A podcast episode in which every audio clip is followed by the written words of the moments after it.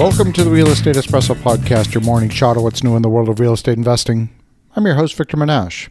It's official. The economy is shrinking.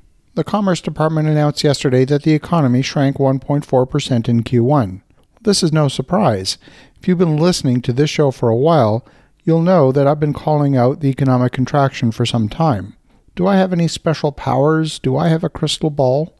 The answer is clearly no. All I'm doing is paying attention to metrics that are clearly visible in the economy, that are highly correlated to economic activity, and are leading indicators of GDP and inflation. You too can be days or weeks ahead of the headlines before they're announced in the official statistics or before they make the front page of the Wall Street Journal.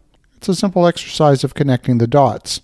You heard me talk about the impact of holding interest rates at a quarter percentage point in Japan and the impact it has on the Japanese yen. Well, this too was reported on this podcast days ahead of the Wall Street Journal. On today's show, I'm going to interpret the data from the Commerce Department, and in particular, I'm going to predict Q2. The narrative that accompanied this week's announcement was that the economy was expected to return to growth in the remaining quarters of the year. The reason for the economic weakness in Q1 was absolutely ludicrous.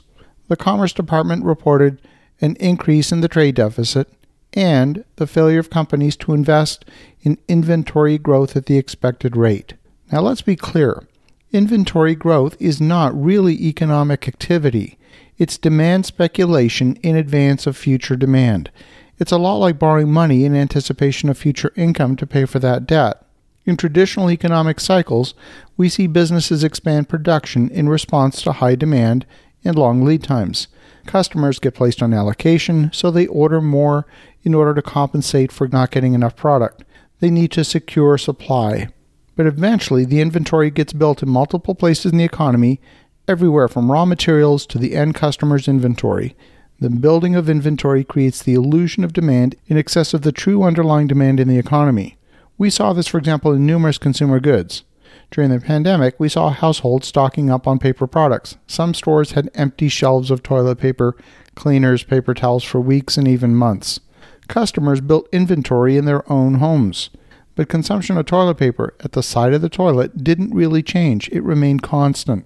And when that inventory got too high, then people stopped buying toilet paper. They don't need six months of inventory of toilet paper in their hall closet. In fact, we saw sales of toilet paper fall in the second half of 2021. It doesn't matter whether we're talking about toilet paper or hand sanitizer or lumber or copper wire. Inventory building is always the headwater of a recession. The other issue is actually the larger of the two. The balance of trade has gone in the wrong direction for much of the last eight quarters. Even in the quarters of the post pandemic growth in 2021 that were hailed as victories of economic strength, the trade deficit with China grew, and it grew by a lot. Our GDP is more indicative of gross economic consumption than it is a measure of gross domestic product. In this period of economic slowdown, you will witness companies scale back even further on local manufacturing. The playbook over the last 50 years has been to outsource manufacturing every time there's an economic contraction. When costs are too high, companies lay off expensive workers in North America and they open new facilities in lower cost geographies. You can predict factory closures with incredible accuracy.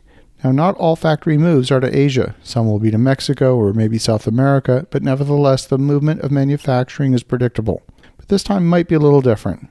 We're caught in a period where globalization has shown to be more fragile from a security of supply perspective.